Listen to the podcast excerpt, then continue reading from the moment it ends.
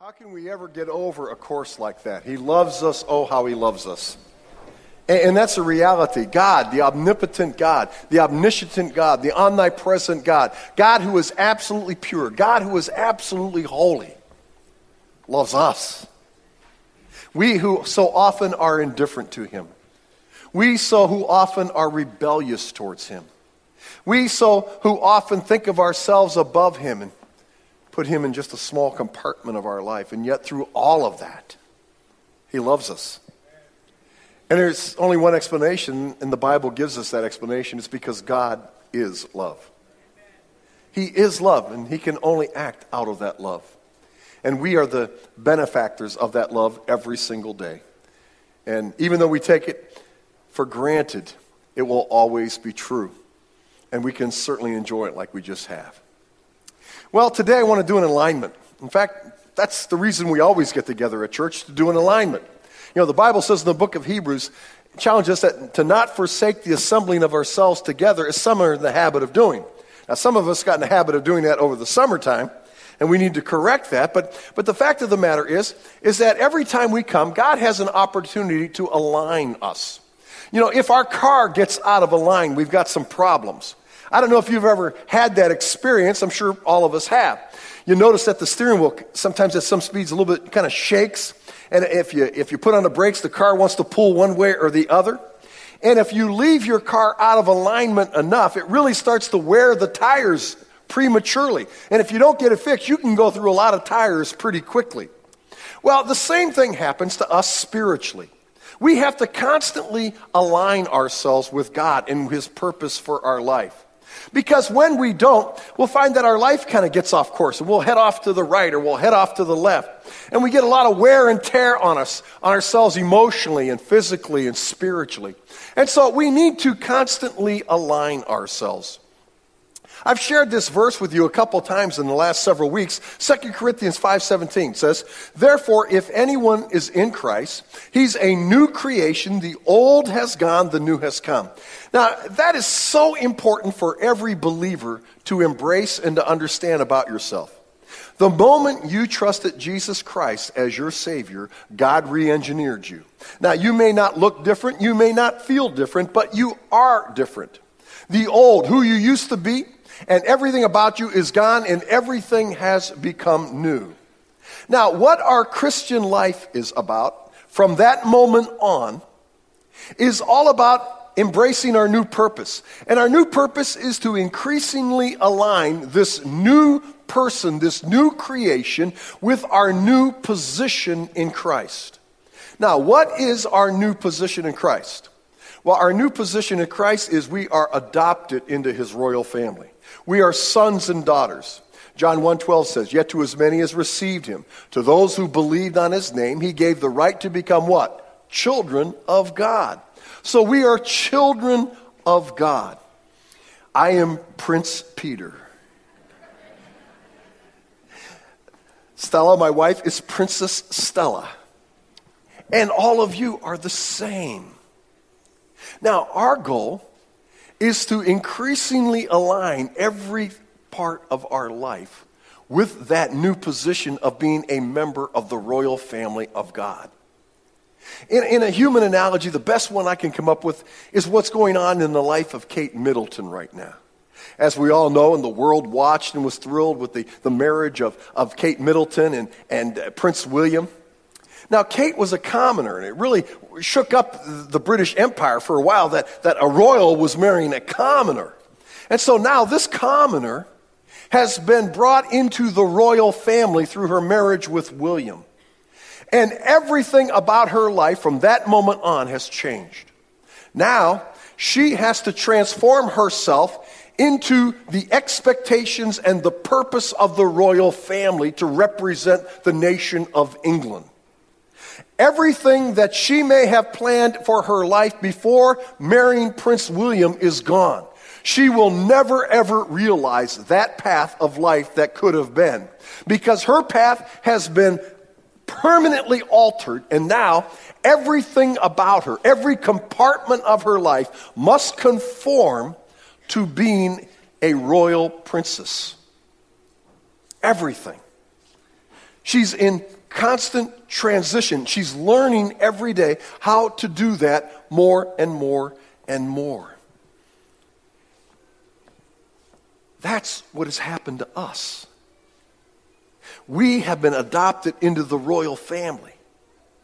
The course of life that we might have chosen, we might have taken, is gone forever, and we have a new purpose, and that purpose now is to increasingly become part of the royal family. We need to look like the royal family. We need to act like the royal family. We need to fulfill the purpose of the royal family. We are now royalty. God has engineered us to be new creations.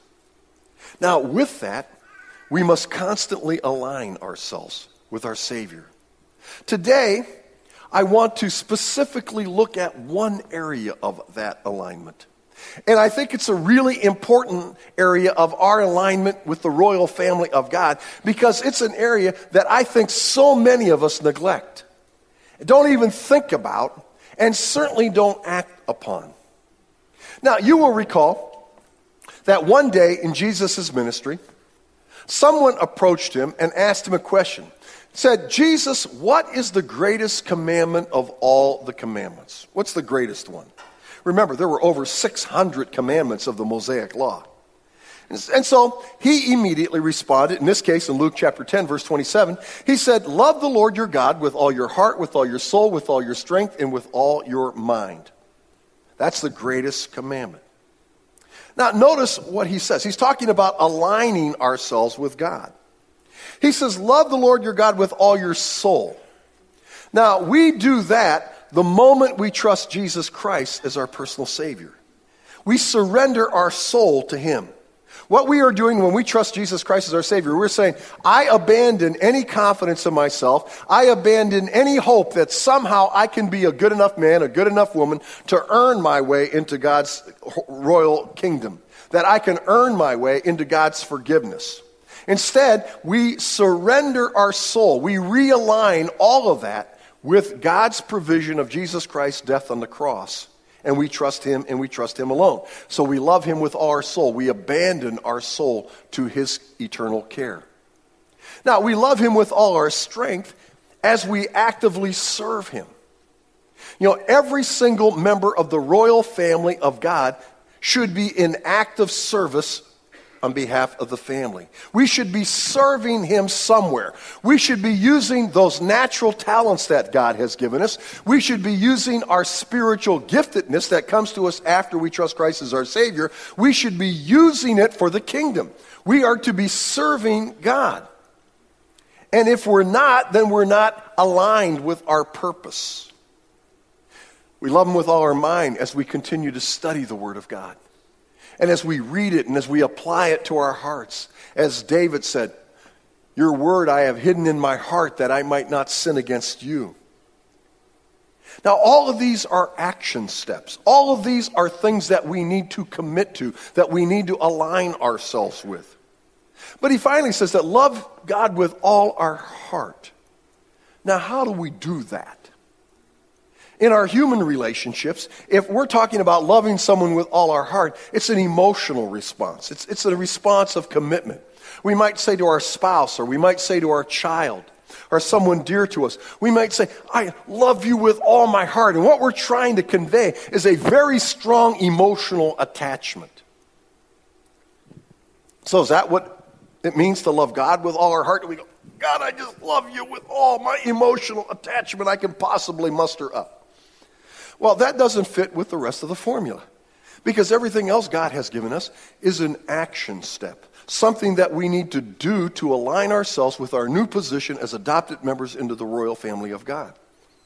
So, what does it mean to align our heart with God? Well, what it means is to align our heart with His heart. In other words, to align our heart, to make passionate in our heart what is passionate in God's heart. And what is passionate in God's heart is revealed through the mission of Jesus Christ. The Bible says in 1 Timothy 1:15, here is a trustworthy saying that deserves full acceptance. In other words, it says, don't miss this. Don't confuse this. It goes on to say, Christ Jesus came into the world to what? Save sinners. Now, burn that into your consciousness. Christ Jesus came into the world to save sinners. It was a rescue mission. Jesus did not come in the world to create a new religious system that we now call Christianity. Jesus did not come into the world to teach us how to be better people, better moms and dads, and, and, and better sisters and brothers, and better coworkers. He did not come in to give us a new moral code. Jesus came here for the express purpose of saving sinners, and that is his purpose, that is his heart. Bible says in 2 Peter 3 9, a, a verse that I share with you frequently The Lord is not slow in keeping his promises. Some understand slowness. He is patient with you, not wanting anyone to perish, but everyone to come to repentance. Now, the background of that statement by Peter comes from a challenge to Christianity in the first century AD. Back in verse 4 and 5 of 2 Peter 3, it says, First of all, you must understand that in the last days scoffers will come, scoffing, following their own evil desires. They will say, Where is this coming, he promised? Ever since our fathers died, everything goes on as it has since the beginning of creation. In other words, even in the first century, just a matter of a few years after Jesus had ascended back into heaven, non believers were already challenging Christianity's claim that Jesus is coming again. And that's a fundamental part of Christianity. Jesus is coming again. And even that earlier, they're saying, Yeah, when's he coming? It's been a lot of years now, Peter. When is he coming? You keep saying he's coming back, but he hasn't come yet. Everything goes on just like it has since the beginning of time. Now, it's been 2,000 years since Jesus ascended back up into heaven.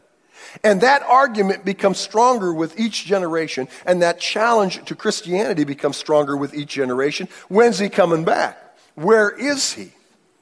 So, see, Peter's response to that challenge is the verse we just looked at, verse 9. And he's saying, listen, he says, the Lord is not slow in keeping his promises. Some understand slowness. In other words, he's not on your timetable. He's not on your clock. He's not on your calendar because you don't get it. Then he goes on to explain this He is patient with you, not wanting anyone to perish, but everyone to come to repentance. No, this is the heart of God. God so loves every human being that he is keeping Jesus from returning to allow some man, some woman, one more opportunity to trust Jesus Christ as his or her personal Savior.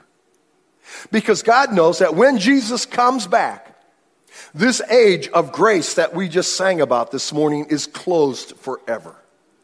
And he knows that Jesus' return will eternally doom the souls of millions and millions and millions of people who are still alive.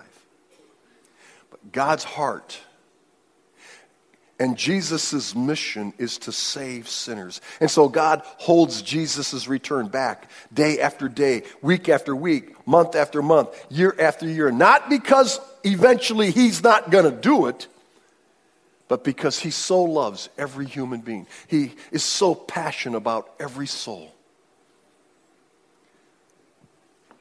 that He refuses to pull the trigger and plunge those who have not yet trusted Christ into a hopeless eternity. See, Jesus' heart was and remains to be linked to his mission, and that is to save sinners. Now, how does this relate to us? Well, I'm going to invite you, if you have your Bible, to turn to the book of Romans this morning. Romans is the sixth book in the New Testament portion of your Bible. You have the four Gospels Matthew, Mark, Luke, John. Then you have the book of Acts, which talks about the foundation of the Christian church. And then the book of Romans. Now, if you really want to understand what Christianity is all about, if you want to understand the theology and the doctrine of Christianity, read and study the book of Romans. It is the most theological book in the New Testament. It explains everything about Christianity. Now, Paul is addressing this thought that we are considering today, aligning our hearts with God's mission, Jesus' mission, with his heart. Now, he starts out the chapter in verse 1 by saying, Brothers, my heart's desire and prayer to God for the Israelites is that they may be saved. Now, remember, Paul is this unbelievable man of God. He is so impactful for the Christian church and even the formation of the scriptures. Paul wrote the majority of the New Testament that we enjoy today. He was the great Gentile missionary who took the gospel of Christ into the Gentile nations. However, he never lost his love for his own countrymen. He was a Jew. And while he was a Jew, before he came to faith in Christ, he was one of the most zealous Jews there were. He was a Pharisee. He was a member of the Sanhedrin, which was the religious ruling class of Israel. He was on the, the, the, fast track to become maybe chief priest of all Israel. And then he met Jesus on the road to Damascus and he aligned his life, he realigned it with the cause of Jesus Christ. He was most abused and oppressed by his own countrymen. Twice they stoned him and left him for dead. They constantly imprisoned him and they beat him. And wherever he went, they followed him and tried to stir up trouble so that he would be put into prison and silenced for the cause of Christ. And yet, still, his heart was linked with the heart of his Savior. Because even though those people had abused him, he knew that God loved him. And God's passion was that every Jew would trust Jesus Christ as his or her personal Savior and receive God's eternal pardon. And so Paul says, My passion is the same passion of my Lord. I am aligned. My heart is aligned with his heart. And I have a zeal for Israel that they will be saved. He goes on to say in verse 2 For I can testify about them that they are zealous for God, but their zeal is not based on knowledge. He says, I'm here to tell you that, that the Jewish people love God. They're interested in the things of God. They have a zeal for God. They're not atheists. They're not agnostics. They know there is one God, God Jehovah, and they have a desire to serve Him. He said, The problem is they are misinformed about who God is and what God has done. They don't know the true God, and they don't know the plan of God. It has got all muddled and confused through their religious history. He goes on to say in verse 3 Since they did not know the righteousness that comes from God, in other words, Jesus, the Messiah, when he came, and sought to establish their own, they did not submit to God's righteousness. He said what happened was that Israel got all messed up in their religiosity. And they created a man made religious system centered around the law of Moses. And remember, the law of Moses is not just the Ten Commandments, there were over 600 commandments in the law of Moses. And so the entire relationship of Israel to God Jehovah, who they had a zeal for, became trying to fulfill these ridiculous minutia rules and regulations that man made, their religious leaders made and imposed on them. And they thought that by fulfilling those, they could appease God and upon their death be welcomed into his eternal kingdom. Now, let me pause to say this nothing has changed in the last 2,000 years. Many of your family members, many of your friends, many of your coworkers and neighbors are still living under this same delusion. It's not that they don't have a zeal for God. In fact, all the recent polls that are taken in America about belief in God reveal that the majority of Americans still believe in God. The problem is is that because of the religious smorgasbord that exists in the world, there is great confusion about who God really is and what God has done for mankind. And consequently, they are missing God's provision of Jesus Christ. It's the same thing happening over and over again. See, because it says in Romans 10:4, Christ is the end of the law. Christ is the end of all those religious systems that depend on man's goodness to earn their way to heaven. So that there might be righteousness for what? Everyone who believes. See, God has made it simple. And through Jesus Christ and what Jesus Christ did on the cross, Jesus put an end to all man made religious systems, including the Mosaic law. And instead, Jesus fulfilled it all. Jesus became the one and only sacrifice needed for the forgiveness of sin. Romans 10:5 says Moses described in this way the righteousness that, that is by the law. The man who does these things will live by them. Now, here's what that means. What it means is that Moses brought man the law of Moses. And the mankind depended on fulfilling that law to get entrance into God's eternal kingdom. But here is what Moses taught. If you think that by the law you can get into the kingdom of God, here's what must be true in your life. What must be true is that the moment, from the moment you were born to the moment you breathe your last breath, you must have lived your life in such a way that you have not offended one single law at any time in your life. Then maybe you have a case to plead before God. In other words, you have to have lived your life perfectly, never offending God, never violating any of His commandments. Now, what are the odds of anybody ever doing that? Zero. See, the law was never intended to be a way to salvation. The law was given to mankind to demonstrate once and for all that we could never live up to God's standards for entrance into his kingdom. We could never do it. And it was designed for us to look forward to the coming of God's sacrifice for our sins. And it's always been by faith. In the Old Testament, it's by faith in the coming Savior that would release us from the bondage of our religiosity.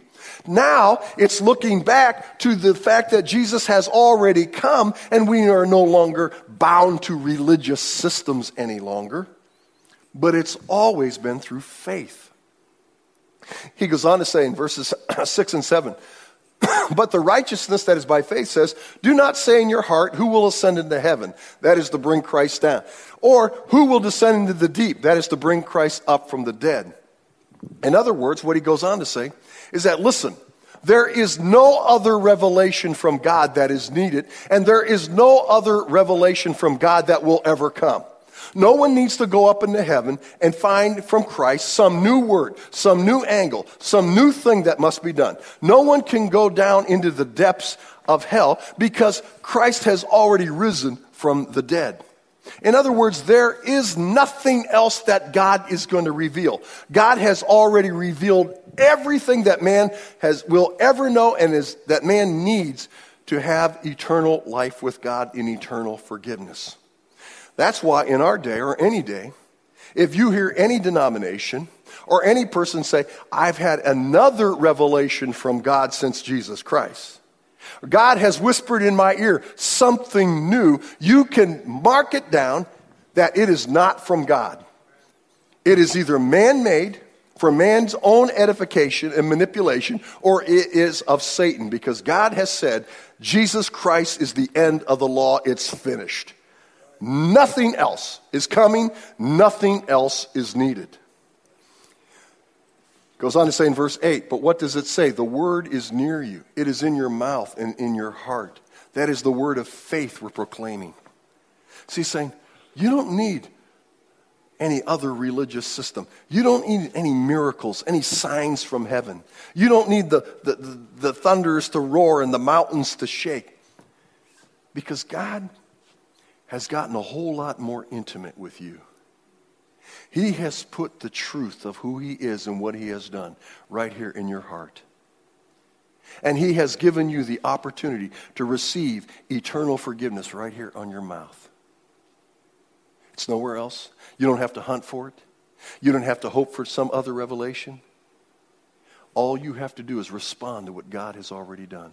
That's why it goes on to say in verse 9 that if you confess with your mouth Jesus is Lord and believe in your heart that God raised him from the dead, you will be saved. It's done. That's all that's required. No one can add anything to it, no one can take anything away from it. God has fulfilled the law in Jesus Christ. And he goes on to say in verse 12 there's no difference between Jew or Gentile. The same Lord is Lord of who? All. And richly blesses who? All who call upon his name. Jesus is the King of kings and the Lord of lords. He is King and King of Lord of lords for the Hispanic. He is King and King and Lord of lords for the African. He is King and King and Lord of lords for the Asian for the Australian, for the North Americans, for the South American, for the Europeans. He is King and King of kings and Lord of lords for every single human being on planet Earth. And he will bring love and mercy and forgiveness to all who believe on the name of Jesus. Romans 10:13 Everyone who calls upon the name of the Lord will be saved. Everyone. No matter what their ethnic background, no matter what their social status, doesn't matter whether they have a lot of money or live in a poor neighborhood, doesn't matter where kind of what kind of job they have, doesn't matter anything everyone. That obnoxious coworker that you are not looking forward to seeing tomorrow when you go back to work. That boss that is abusive. That you just hate seeing from day to day. God loves that man. God loves that woman. And they will receive God's love and forgiveness if they just call upon the name of Jesus Christ. Now, that raises a question since God has settled it, and since God has made eternal life so readily available to every human being, why don't more people trust Jesus Christ as their Savior? Well, Paul answers that question in this same passage. He goes on to say in verse 14, Romans 10, how then can they call on the one they have not believed in? And how can they believe in the one of whom they have not heard? And how can they hear without someone preaching to them? In other words, how can they escape from the religious confusion that is present in their life? It's not that they're not interested in God, it's not that they don't believe in God. How can they find eternal life if those who know the plan of eternal life and the path to eternal life don't tell them about it? Now, interesting, I did a lot of research in preparation for this message, and I studied a lot of different theologians and looked at a lot of different commentaries. And it was interesting, the older I went back to the theologian, the more the commentaries were talking about people like me people with the title and the office of pastor, as preacher. And they said, We need more preachers. We need more Jonathan Edwards. We need more George Whitefields. We need more, more Charles Moody. We, we, need, we need more preachers, and more people need to surrender to the ministry. We need more preachers. And I, I knew where they were coming from, but I thought to myself, that is both scripturally inaccurate and it's arrogant. Because the truth of the matter is, what the Bible teaches is that we are all the priesthood of God. We are all a royal priesthood, and therefore we are all preachers of the gospel of Jesus Christ. This is a charge and a responsibility of every single member of the royal family. So, why don't we preach to unbelievers more? Why don't we reach out more? We who have the antidote to eternal death and suffering, why don't we share it more? Well, I got to really thinking about that. And several things came to my mind. And the one is we're tuned out. We're just not aligned. Our hearts are not aligned to the heart of our Savior. Our hearts are not aligned to His mission. Our hearts are not aligned to our purpose. Last week I was gone. the reason I was gone was because I was attending my 40th high school reunion. I'm getting old, you know? I really was divided on whether I was even going to go or not. So I decided to drive. That way I didn't have an airline ticket that would be hanging over my head. I could back out at the last moment. And I really thought about backing out on numerous times. And Stella finally talked me into it. She said, You're going. And I said, I don't know if I want to go. She goes, You're going. She says, For, for, for one thing, you need to stop up and see Peter on the way. The other thing is, your brother may need you. My sister in law is going to have uh, surgery for cancer in just a couple weeks. And she said, Your brother may need to talk with you. Because my brother was going to be there celebrating his 35th high school reunion, same weekend. And so she said, you, you, you need to go. And she said, Besides, you're not getting any younger. This may be the last chance you got. I really appreciated that reminder.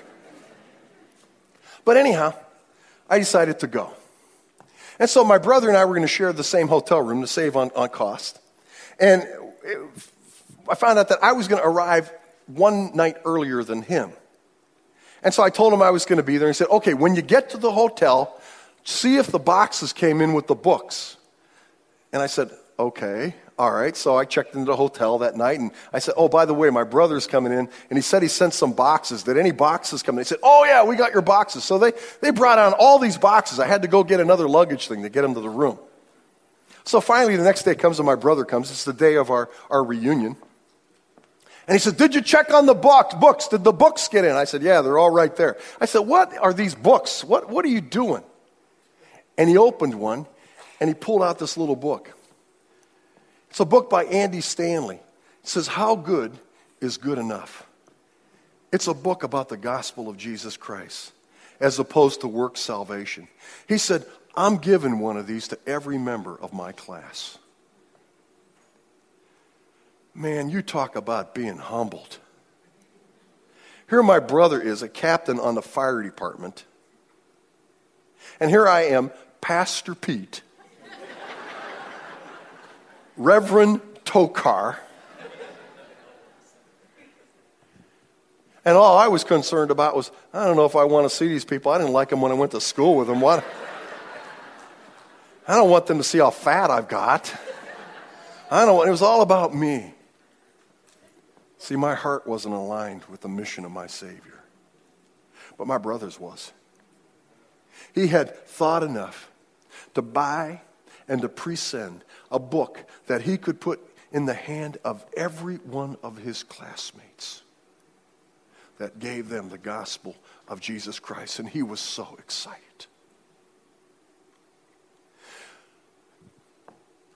See, the reason that the gospel isn't going out more is often because we're just not tuned into it. We're so caught up in the other distractions of life, or we're so caught up in ourselves that we're not fulfilling our purpose.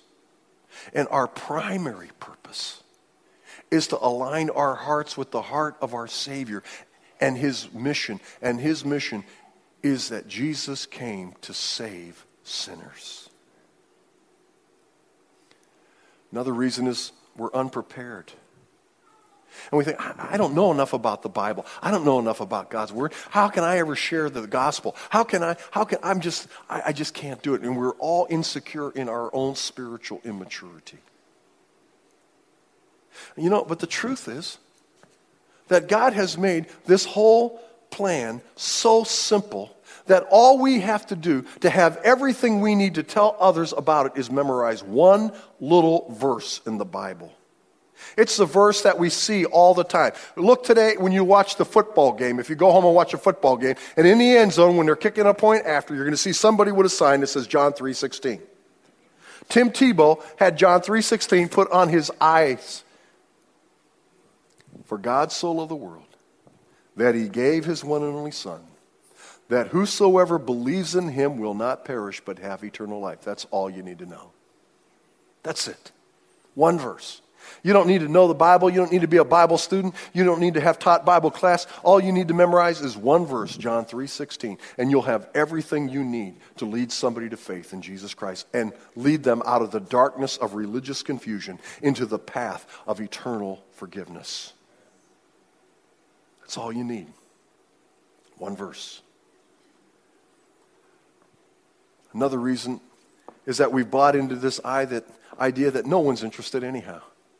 Why, why should I talk to anybody about Jesus? Because no one cares. No one at all is interested. Going back to my reunion, I kind of reluctantly agreed to go to my reunion. And another element that finally led me to go was the fact that I got called from one of my former classmates who was on the reunion committee. And she called and she said, Pete, she said, would, would you do our class the honor of offering the invocation at our reunion? And I was thinking to myself, I don't even know if I'm coming.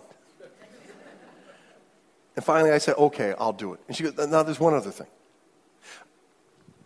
During the formal part of our reunion, we're going to have a special time of memorial for those of our classmates who have already died. And we're going to read their names. And, and would you kind of officiate over a memorial kind of time.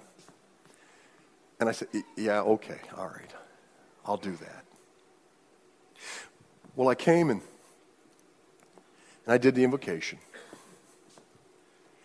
And I want to tell you how the rest of the night went. And when I tell you the rest of the night, I'm talking about from 7:15 p.m. till 2:30 in the morning. I never ate. I never sat down. The rest of the evening was characterized by person after person, classmate after classmate, couple after couple coming up to me, not to celebrate any athletic achievements, not to remember the, the musical proficiency that, that I had when I was in high school, but they came up to share their faith story with me. Doctors and lawyers and judges and educators and laborers and company owners, one after one, came up to me and said, Pete, I really appreciated the words of your invocation, and I really appreciated the words in the memorial service. And I want to tell you about my faith experience. And they began to tell me stories of how they had contracted cancer and how that bout with cancer had turned their eyes to God. And they found through some servant of Jesus Christ the gospel of Jesus Christ, and they received the gospel, and their life has never been the same since. Others came up and told me how through some relational confusion and breakup, in their isolation and loneliness and their feelings of rejection, they had discovered the one who would never reject them. And they had put their faith in Jesus Christ. Others through financial ruin, others through circumstances, others just because of somebody caring enough to give them a little tract, a little book came to faith in Jesus Christ all night long. People I didn't even know in high school. In fact, I had made it a goal that if I was going to go, I was at least going to get around to every single table and talk to people.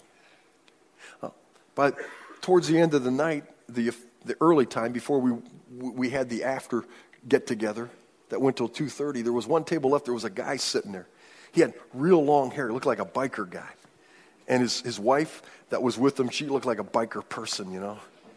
And I thought to myself, this isn't going to go good. And I went up to him and I said, Hey, I'm Pete Tokar. And he said, Yeah, I know who you are. He said, We wouldn't have known each other in high school. We were in total opposite circles. And I said, Well, I'm sorry that we didn't get to know each other, but let's get to know each other right now. And so we began to talk, and, and he, said, he said, Well, after high school, I got drafted he said, So instead of getting drafted in the Army, I joined the Navy. And I became a corpsman, and immediately I got shipped off with the Marines to Vietnam. He told me that story. And I shared with him that I had some service time, and, and so that was kind of a, a little bond, and we started talking about that a little bit. And they told me, he said, You know what I do now? And I said, No, I was afraid, you know. he said, I'm the chaplain for the American Legion unit of Canfield. I'm looking at this guy. I'm saying, You got to be kidding me. And we started talking about Jesus and about how amazing Jesus had been in both of our lives. Listen, Satan puts in our thoughts, in our hearts, no one is interested, but it's a lie. They are interested. They are hungry for healing. They're hungry for someone to, to help them in their isolation, in their loneliness. They're hungry for to help someone to be there through their times of fear. They need Jesus and they are open to his word. The problem is right here. We're not talking about it. Paul ends his talk on this in verse 15 by saying, And how can they preach unless they are sent? It is written, How beautiful are the feet of those who bring good news. I thought I read that. I said, What a, an ironic analogy. How beautiful are the feet. How many would agree with me that the feet aren't the most attractive part of the human body? You know? And in that day, remember, they wore sandals. They walked everywhere they went. Can you imagine how ugly their feet were?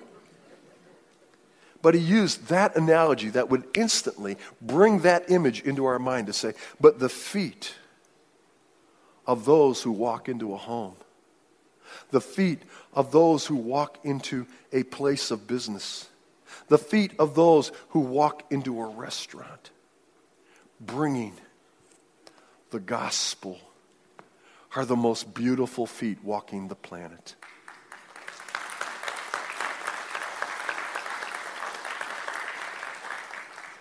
I got to thinking, what do my feet look like? What do my feet look like? My brother, a firefighter, had more concern for souls than I did as a pastor. What do my feet look like? How do we develop beautiful feet?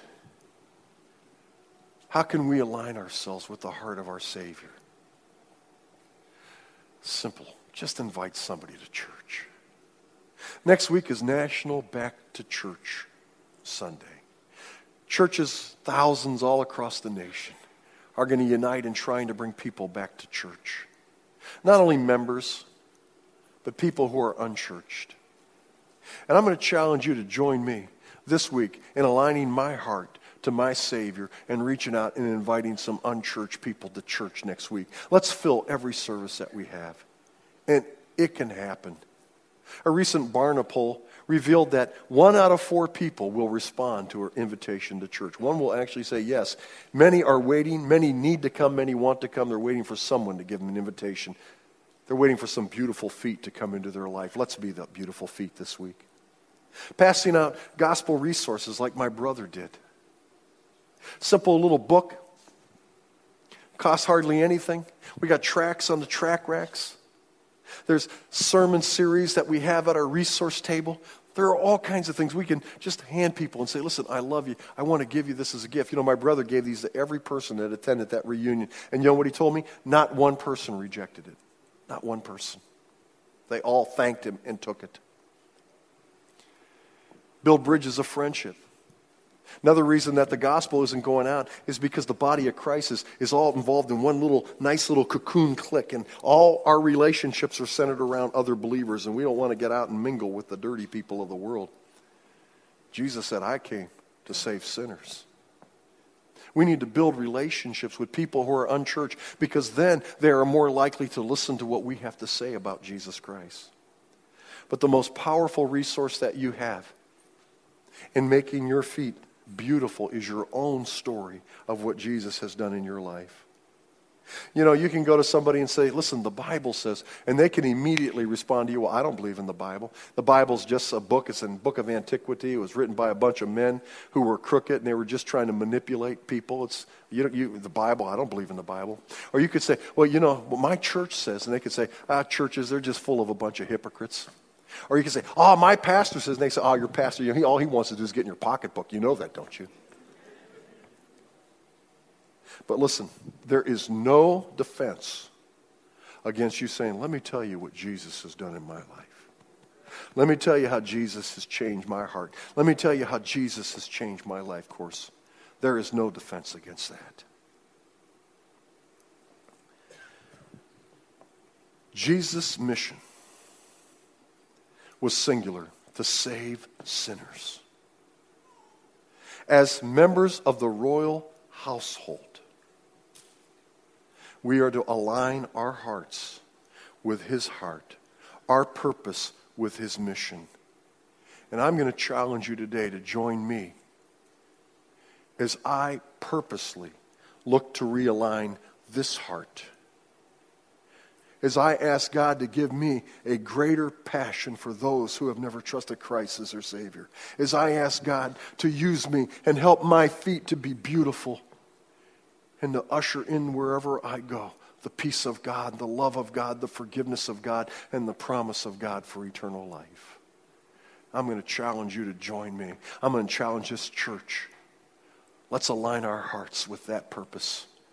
And if we do, we can be sure that no matter how many years we have left or how many years we ultimately live, that we will have lived life with a purpose greater than ourselves and live life for a purpose that will go beyond this life into eternity. Let's bow our heads. Let me first ask, as you look at your feet, how beautiful are they? I don't say that to put guilt on you. I just say it so that you have an opportunity to do what I had an opportunity to do this week, and that is to take inventory of my life and my feet and my passion and how aligned I am with the mission of my Savior. Maybe God is going to challenge you right now. And right now, He's putting the image of somebody that he wants you to invite to church next week. Somebody that he wants you to build a relationship of friendship with. Right now, will you just align yourself and say, I'm going to do that, Lord? I, I know what you're talking, and I'm going to fulfill that. Maybe you're here today and your greatest need is to trust Jesus Christ as your Savior. You've never trusted Him as your Savior you are still relying on yourself and your own goodness that somehow you're going to do enough good in your life to appease God.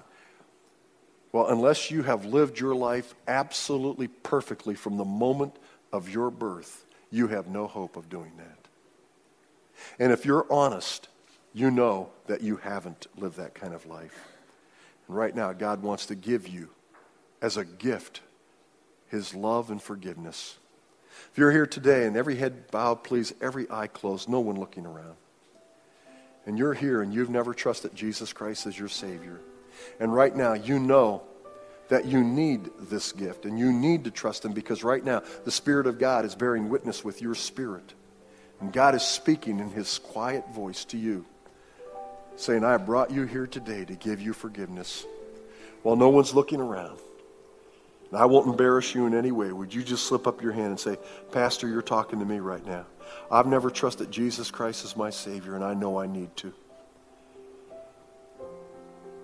So we wait just a moment. Father, from the testimony here today, all of us have trusted Jesus Christ as our Savior.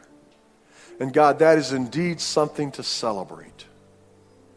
At the same time, it's a dramatic demonstration that the message that has gone out today is true, that we're not aligned. Because there should never be a service here at Florida Bible or any God preaching, Bible believing church where there is not someone who is lost, who has come at the invitation of somebody who is a believer. And God, so this message is timely. We need to align ourselves. And God, it's not that we don't love you, and it's not that, that we don't believe in Jesus Christ. It's just that this world demands so much of us, and it's so easy to get distracted. And so today, God, perform that alignment in our lives. Bring us back to our purpose. Remind us of our privilege of being your sons and daughters. And help us in this area of our life to better align ourselves with you for your glory. In the name of Jesus, we pray. Amen.